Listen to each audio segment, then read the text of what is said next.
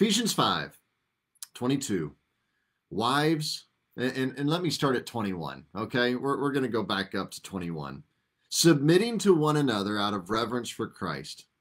Wives, submit to your own husbands as to the Lord. For the husband is the head of the wife, even as Christ is the head of the church, his body, and is himself its Savior. Now, as the church submits to Christ, so also wives should submit in everything to their husbands. Husbands, love your wives, as Christ loved the church and gave himself up for her, that he might sanctify her, having cleansed her by the washing of water with the word so that he might present the church to himself in splendor, without spot or wrinkle or any such thing, that she might be holy and without blemish. In the same way, husbands should love their wives as their own bodies. He who loves his wife loves himself, for no one ever hated his own flesh, but nourishes and cherishes it, just as Christ does the church, because we are members of his body. Therefore, a man shall leave his father and mother and hold fast to his wife, and the two shall become one flesh. This mystery is profound, and I am saying that it refers to Christ and the church. However, let each one of you love his wife as himself, and let the wife see that she respects her husband. Good morning, Vicki. Good morning, Sharon. Good morning, Brooke. All right. So, as I said, this is a passage, and, and these next couple, there are bits and pieces in here that have really affected the church in, in a negative way, in, a negative mindset, because um, we look at it differently. And so let, us let's, let's dig in. So there, there's three sections here. And, and the first section we just read was about uh, wives um, and husbands. It's about marriage. Good morning, Jan. The second section is about children that starts in verse 6 or chapter 6. And then the section after that is about slaves and masters. It's servants to bosses and and we'll be looking at those and like I said, some of these have been actually all three of these have been at times misused and misquoted. Um, and so we want to look at that. So first off, the, the big issue with all of this that we need to, to discuss is the order. So when you look at it, verse 21, so, you know, remember chapter headings and your little sections and all of that stuff were put in here later. These were not a part of the original. And so uh, individuals and scribes had to guess where they felt a break was. And really, here's the idea. And something that uh, that I, I just learned really even as I was studying this. So Verse 21 uses the word submit. We are together as the body of Christ as we walk. So remember, we walk worthy, we walk in holiness, we learn to walk in light, uh, love, and or yeah, love and light, and then wisdom. And then he brings into these ideas of these family codes, these family moral codes, marriage, children, and, and servanthood. It's obedience to God and, and all of these things that is motivated by love love for each other. And, and and so it's really it's foundational that we understand that these are orders of worship that this is stemming out of our love and submission to god how we then love and treat other people okay? And then he digs into each one of these based on some cultural things. Now First off, let me just say so the biggest issue we have is in definitions. Words change meaning, don't they?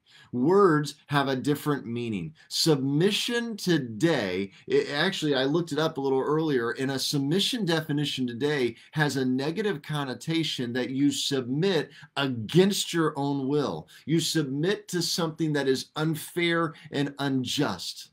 And that is not the idea of submission that Paul was putting forth here. But also, let me just state verse 21 has the word submit in the original Greek. Also, when you go down to verse 24, submit is in the original Greek. The word submit is not in the original Greek in verse 22. It's not there. So the idea was not necessarily, I mean, it's still in the context. It's what's called an inclusio. It starts and ends with this idea of submit. So submission was kind of the assumption of the passage, but it was added in here as an emphasis later on. You know, so it was more wives as unto your husbands, right? Like being one with your husbands. The idea in the verse 21 is not a submission under and i mean it is under christ but it's a mutual submission that we as the body of christ submit to christ good morning penny mike and so it's often been kind of misused to subjugate right? We, we live in a culture that has loved to subjugate. We have subjugate women as second class, which was not scriptural. We have subjugated a race as slaves, uh, that they were second class, and in fact, not even human. And we'll get into that later when we get into that section of the passage. But what Paul, what we have to understand is Paul is writing into a culture. So remember, we had at one time used this idea of eisegesis and exegesis.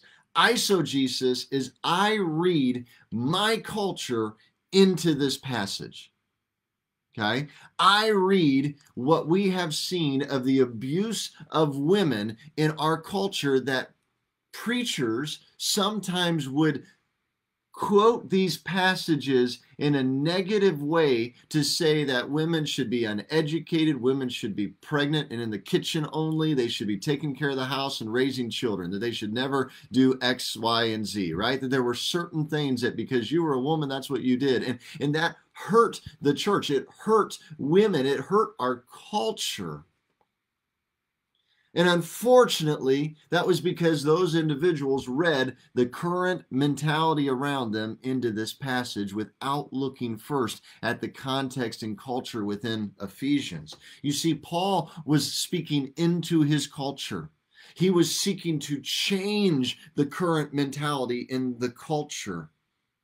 And these words cannot be understood without looking at the culture that he was writing to. So here we are looking at it from an exegetical standpoint, looking at it the way it was meant to be, not the way that we read it right now. So a great example of that maybe good morning jason great example of that is when you text somebody or even better yet you get a text from somebody you read into that text your current mentality, your current emotions. And so the person could be giving you a joke and you read it as being rude because you're upset already. There's something going on in that day and you're already mad because written communication is only 5% of all communication because you don't have this. You don't have body language. You don't have the, the facial expressions. You don't hear tone of voice.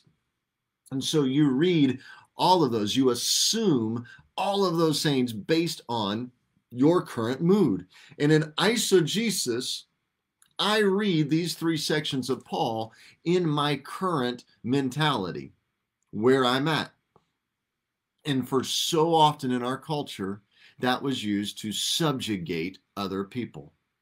I mean, we could look at each one of these right now and just basically say so, first, we were told that, you know, women needed to be at home, barefoot and pregnant in the kitchen children were to be seen and not heard. And oh, don't spare the rod. And by sparing the rod, we meant beat your kids into submission, right? It wasn't what the rod really was. And we'll look at that later. And then the third one was this class of servants, of slaves, as Paul put this. And by the way, when we get to this, we'll talk more. But do you realize that in a lot of the early African churches, they had a, in black churches, they had a hard time reading the epistles of Paul?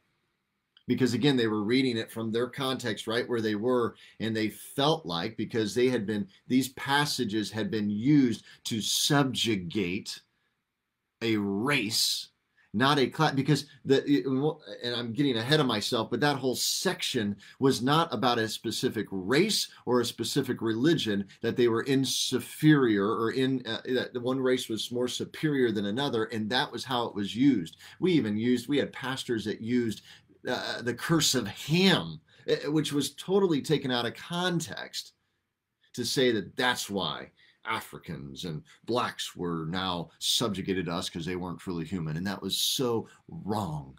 It, it, was just downright wrong. And we've used each one of these sections to subjugate, whether it be women or children or those of another race, in a wrong manner. And so again, back to what Paul was talking about. So in in that culture where he was writing, He was not seeking to create a chattel uh, a chateau. I don't know exactly how to pronounce that word properly. I call it chattel, but it's a, uh, a principle that was around that we would treat people like chattel. They were just properties. And, and in that culture, women were seen as properties. So women were below, in the culture he was writing to, women were seen as below human status. They were like they were right in there with with kind of the actually servants often had better because servants could be educated. Servants could actually be more educated than their masters. Uh, they could have better homes than their masters. I mean it was it was an interesting culture and women were seen as less than that. The only thing well, I'll come back to that. But women were seen as property. So Jews, even in the Jewish culture, up to this point, they had added in, nowhere found in the Old Testament, but they had added in this morning prayer that a Jewish man would say that would thank God that they weren't a Gentile, a slave, or a woman.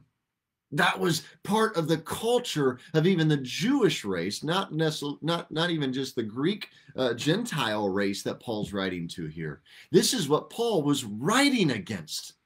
He was giving grounds to treat women differently. Okay, so he was speaking into the culture, and we have to realize it was countercultural for them. So here's just some examples in the Greek culture. Um, um, Demosthenes. There we go. I had to think of how to pronounce it. I had to hear it in my head first. Demos, Demosthenes um, was a Greek writer, and during that time, and he said that women are for pleasure, concubines are for cohabitation, and wives are for bearing children and taking care of the household. So you see, there were even different degrees of how they degraded women. It was nothing for a, a, an individual to have a concubine. Prostitutes, remember, were a part of worship in, in the temple men and women prostitutes. It was a culture that was very degraded.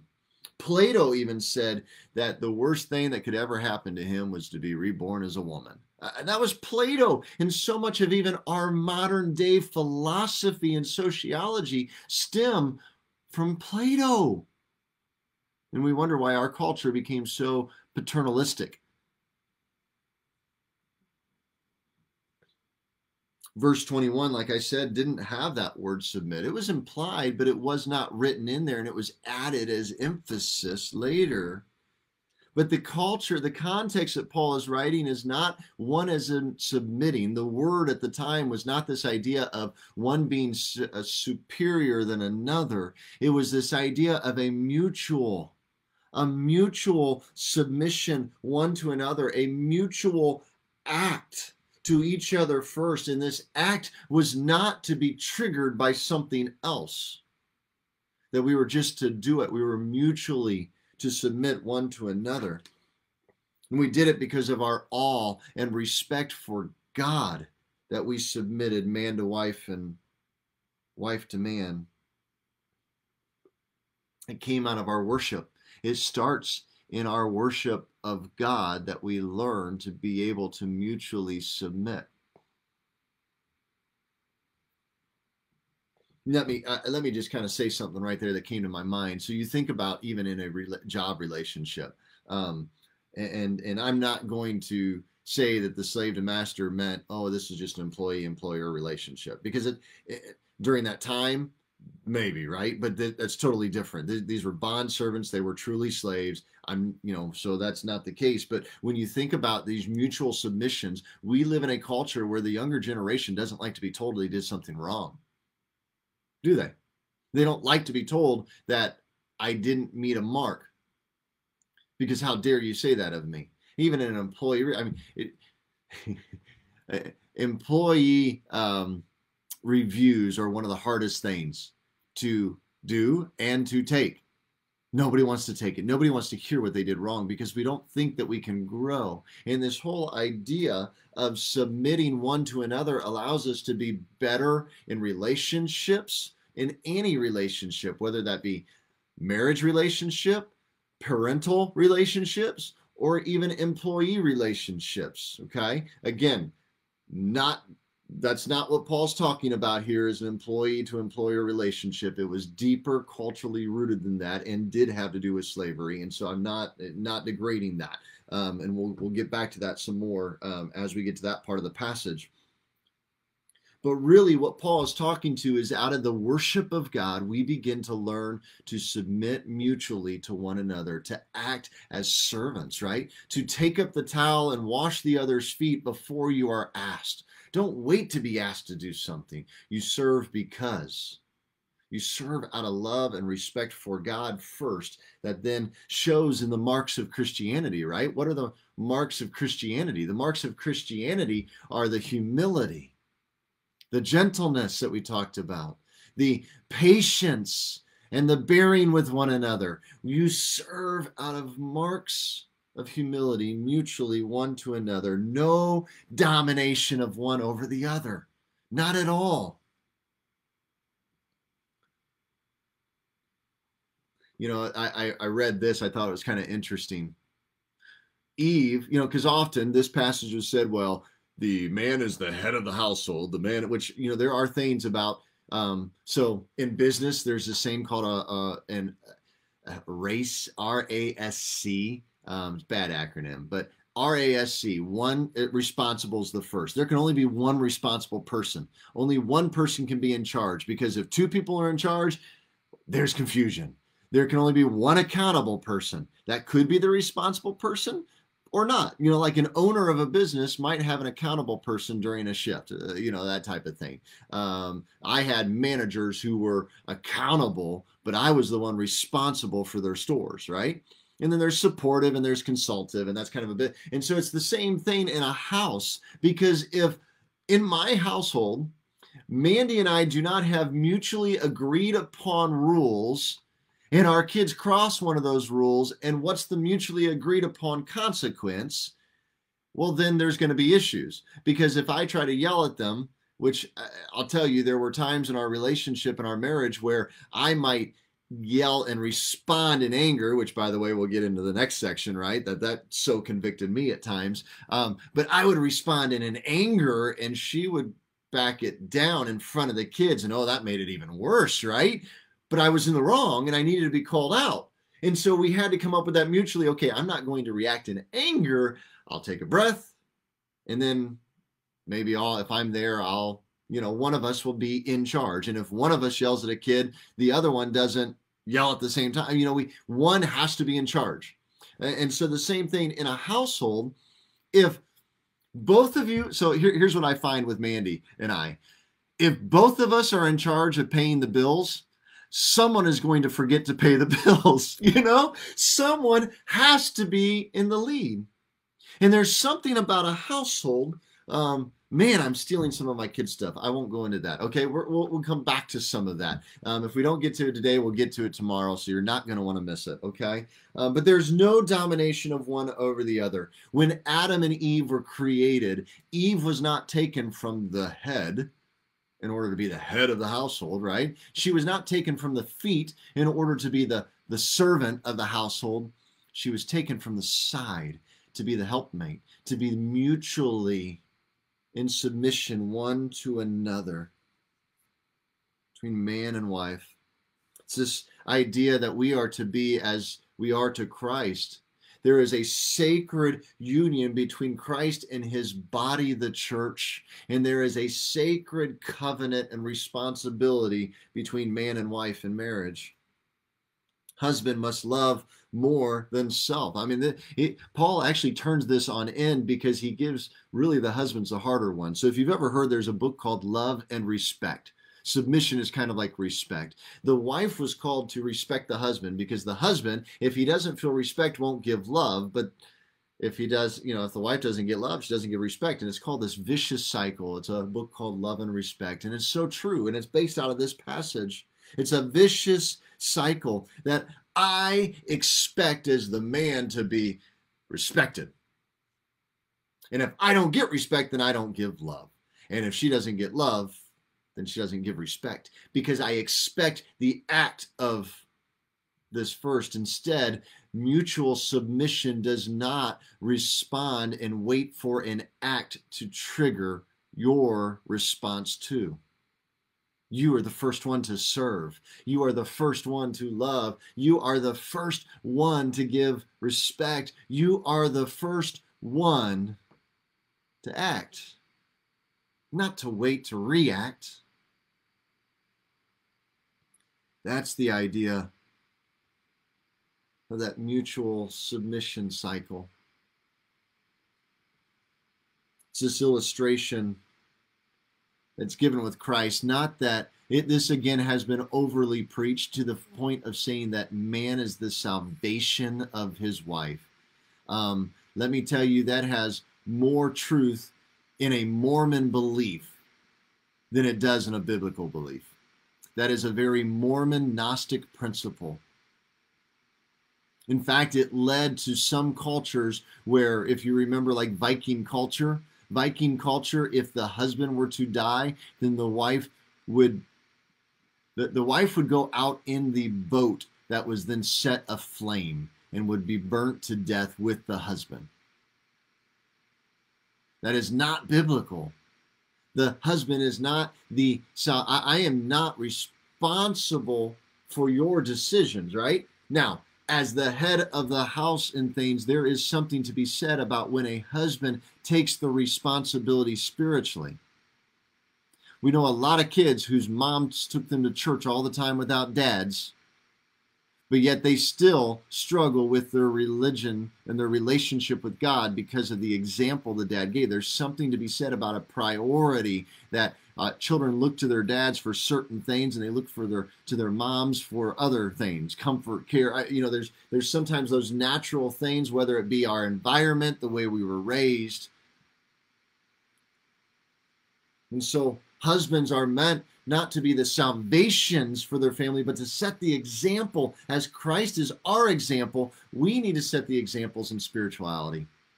We need to be the ones that are praying during the meals. We need to be the ones that are encouraging their children to pray every night. We, along with the wives, need to be the ones that our children see us doing devotions. They need to see us going to church. They need to see us serving. And I'm digging into the stuff that we're going to talk about with kids tomorrow. Um, so let me get back. These tie in so much. Um, Paul's command of husbands was a high bar. Love that was far more than natural lust to love their wives more so than they loved themselves. It was measured by the ultimate love, which is the love of Christ. There's a high bar in that. And then he goes into describing Christ as the body, uh, and and the, that again that Christ is the head of the church, and um, he gave that Christ loved the church, the self giving devotion that went to her redemption, that then led to his death and his death so that there could be reconciliation of the relationship. And so, really, if you want to put it this way, that as a husband, we are to die to our wives, we are to die to ourselves, we are to die to our, our,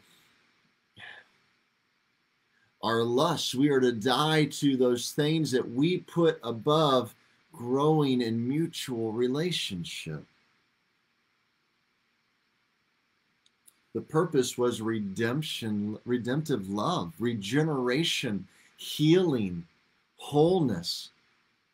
We have a culture that often breaks down our women, degrades them. You just just watch commercials. Watch the sex industry that's around us through pornography, through just movies that are downright pornographic, that treat women with no respect. Do you realize in the Roman culture that he was treating to, it was nothing for for women uh, to be used as concubines and as prostitutes, and you didn't have to marry them. I mean, it was they were just it was flippant. And yet our culture is the same way, isn't it?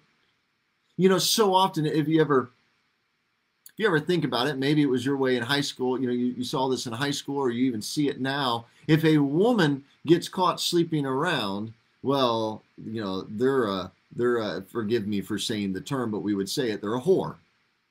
But yet if a guy is sleeping around, well, it's just conquest. It's just, you know, hey, you know, ho ho. Um, and that's all the way back from Roman days, even before that. Good morning, Steve. And so we are called to love, to be healers, to be redeemers and restorers of our wives and our families. Christ's perfect or purpose was to perfect the body so that we then mutually submit to one another in this cycle and we act first and serve first. We love because you were loved by Christ. We're to treat our wives with love, and our wives are to treat with respect. But to treat your wife without love, to treat her as a property, as that chattel, chattel, treat as property is not truly love. And it damages both her personality and your personality.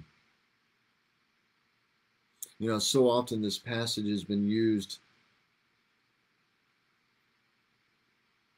to excuse so many things in the church.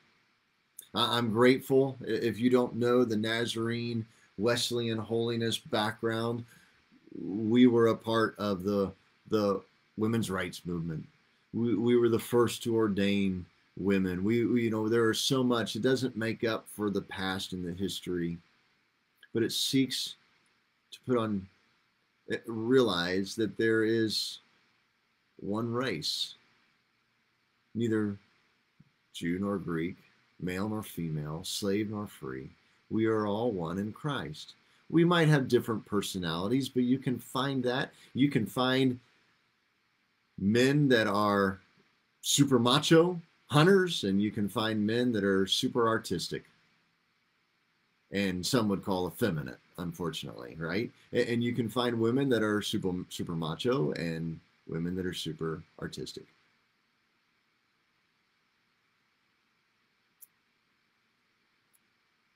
And it's the way God's created us and our personalities. One is not better than the other. We are two pieces to a puzzle. Well, two pieces to a three part puzzle. And when we come together, mutually submitting, mutually acting towards one another out of love and respect, and growing closer to God and who He would have us be because we are the body of Christ, then as the family strengthens, the church family strengthens. And that's the example we're given here. So hopefully, I don't know where you are. Maybe you've been hurt through that before. Maybe you've maybe you think I've got it all wrong, and, and I, I, could show you many commentators who say that I don't. Um, but may the Holy Spirit just speak. This is a mutual submission. Relationships are not five levels of leaders. There we go. Let's look at, you know, if you think of that, if you've ever read Five Level of Leader by John Maxwell, it talks about how people first lead the very basic positions eh, eh, of leadership is they lead because of your position. If a wife, if you as a husband, the wife is only following you because, well, you're the head of the house, then it's not, it's not real submission. It's not real mutual love and respect. It's fear. It's have to. It's begrudgingly, non out of non-respect. And then there's other levels leading all the way up to a point of this just mutual love and respect for each other. It's a great business book, by the way. I'm not always a big Maxwell fan, but that one is a, a wonderful book. Um, I've taught from it quite a bit. And it fits even in this relationship and this idea of our relationships with in marriage with our children and and even as um, looking at this idea of employers we could say if we put it modernly but again i'm not saying that's what that passage is about. We'll talk about that later. Um, all right. God we love you. Lord i we're sorry for the times we get it wrong where instead of using your words to show love, the love that comes from you, the love of your Son who willingly came and died so that we could be redeemed and restored and made new. Sorry for the times we get it wrong. Lord, forgive us as a people, the American culture, and how we have, over the years and even still today at times, subjugate others, women and children and races, other religions, even, and act like they're second class. Maybe even act like they're property. God, forgive us of that. Forgive us even in our own in our churches where divorce is more rampant than others because of this. We do not mutually submit. We do not learn to mutually love. We expect. We demand. So to graciously lovingly. Give of ourselves and act first We're called to forgive first before an apology. We're called to love first. We're called to move out of anger first, to apologize first. We are called as you reached out to us even when we didn't deserve it. We do the same in all relationships, God. So, Lord, be with us today as we go out and we seek to be more like you, more loving and more lovable. Continue to work in us to bring healing and redemption and restoration to those that come in contact with us. May we be known for the love of Christ, not the things we're against. Lord, bring restoration as only you can, redemption as only you can healing to relationships that are broken as only you can. Holy Spirit, flow through us. In the name of your Son, Jesus, we pray. Amen. Amen. Well, go in peace and have a great rest of the day.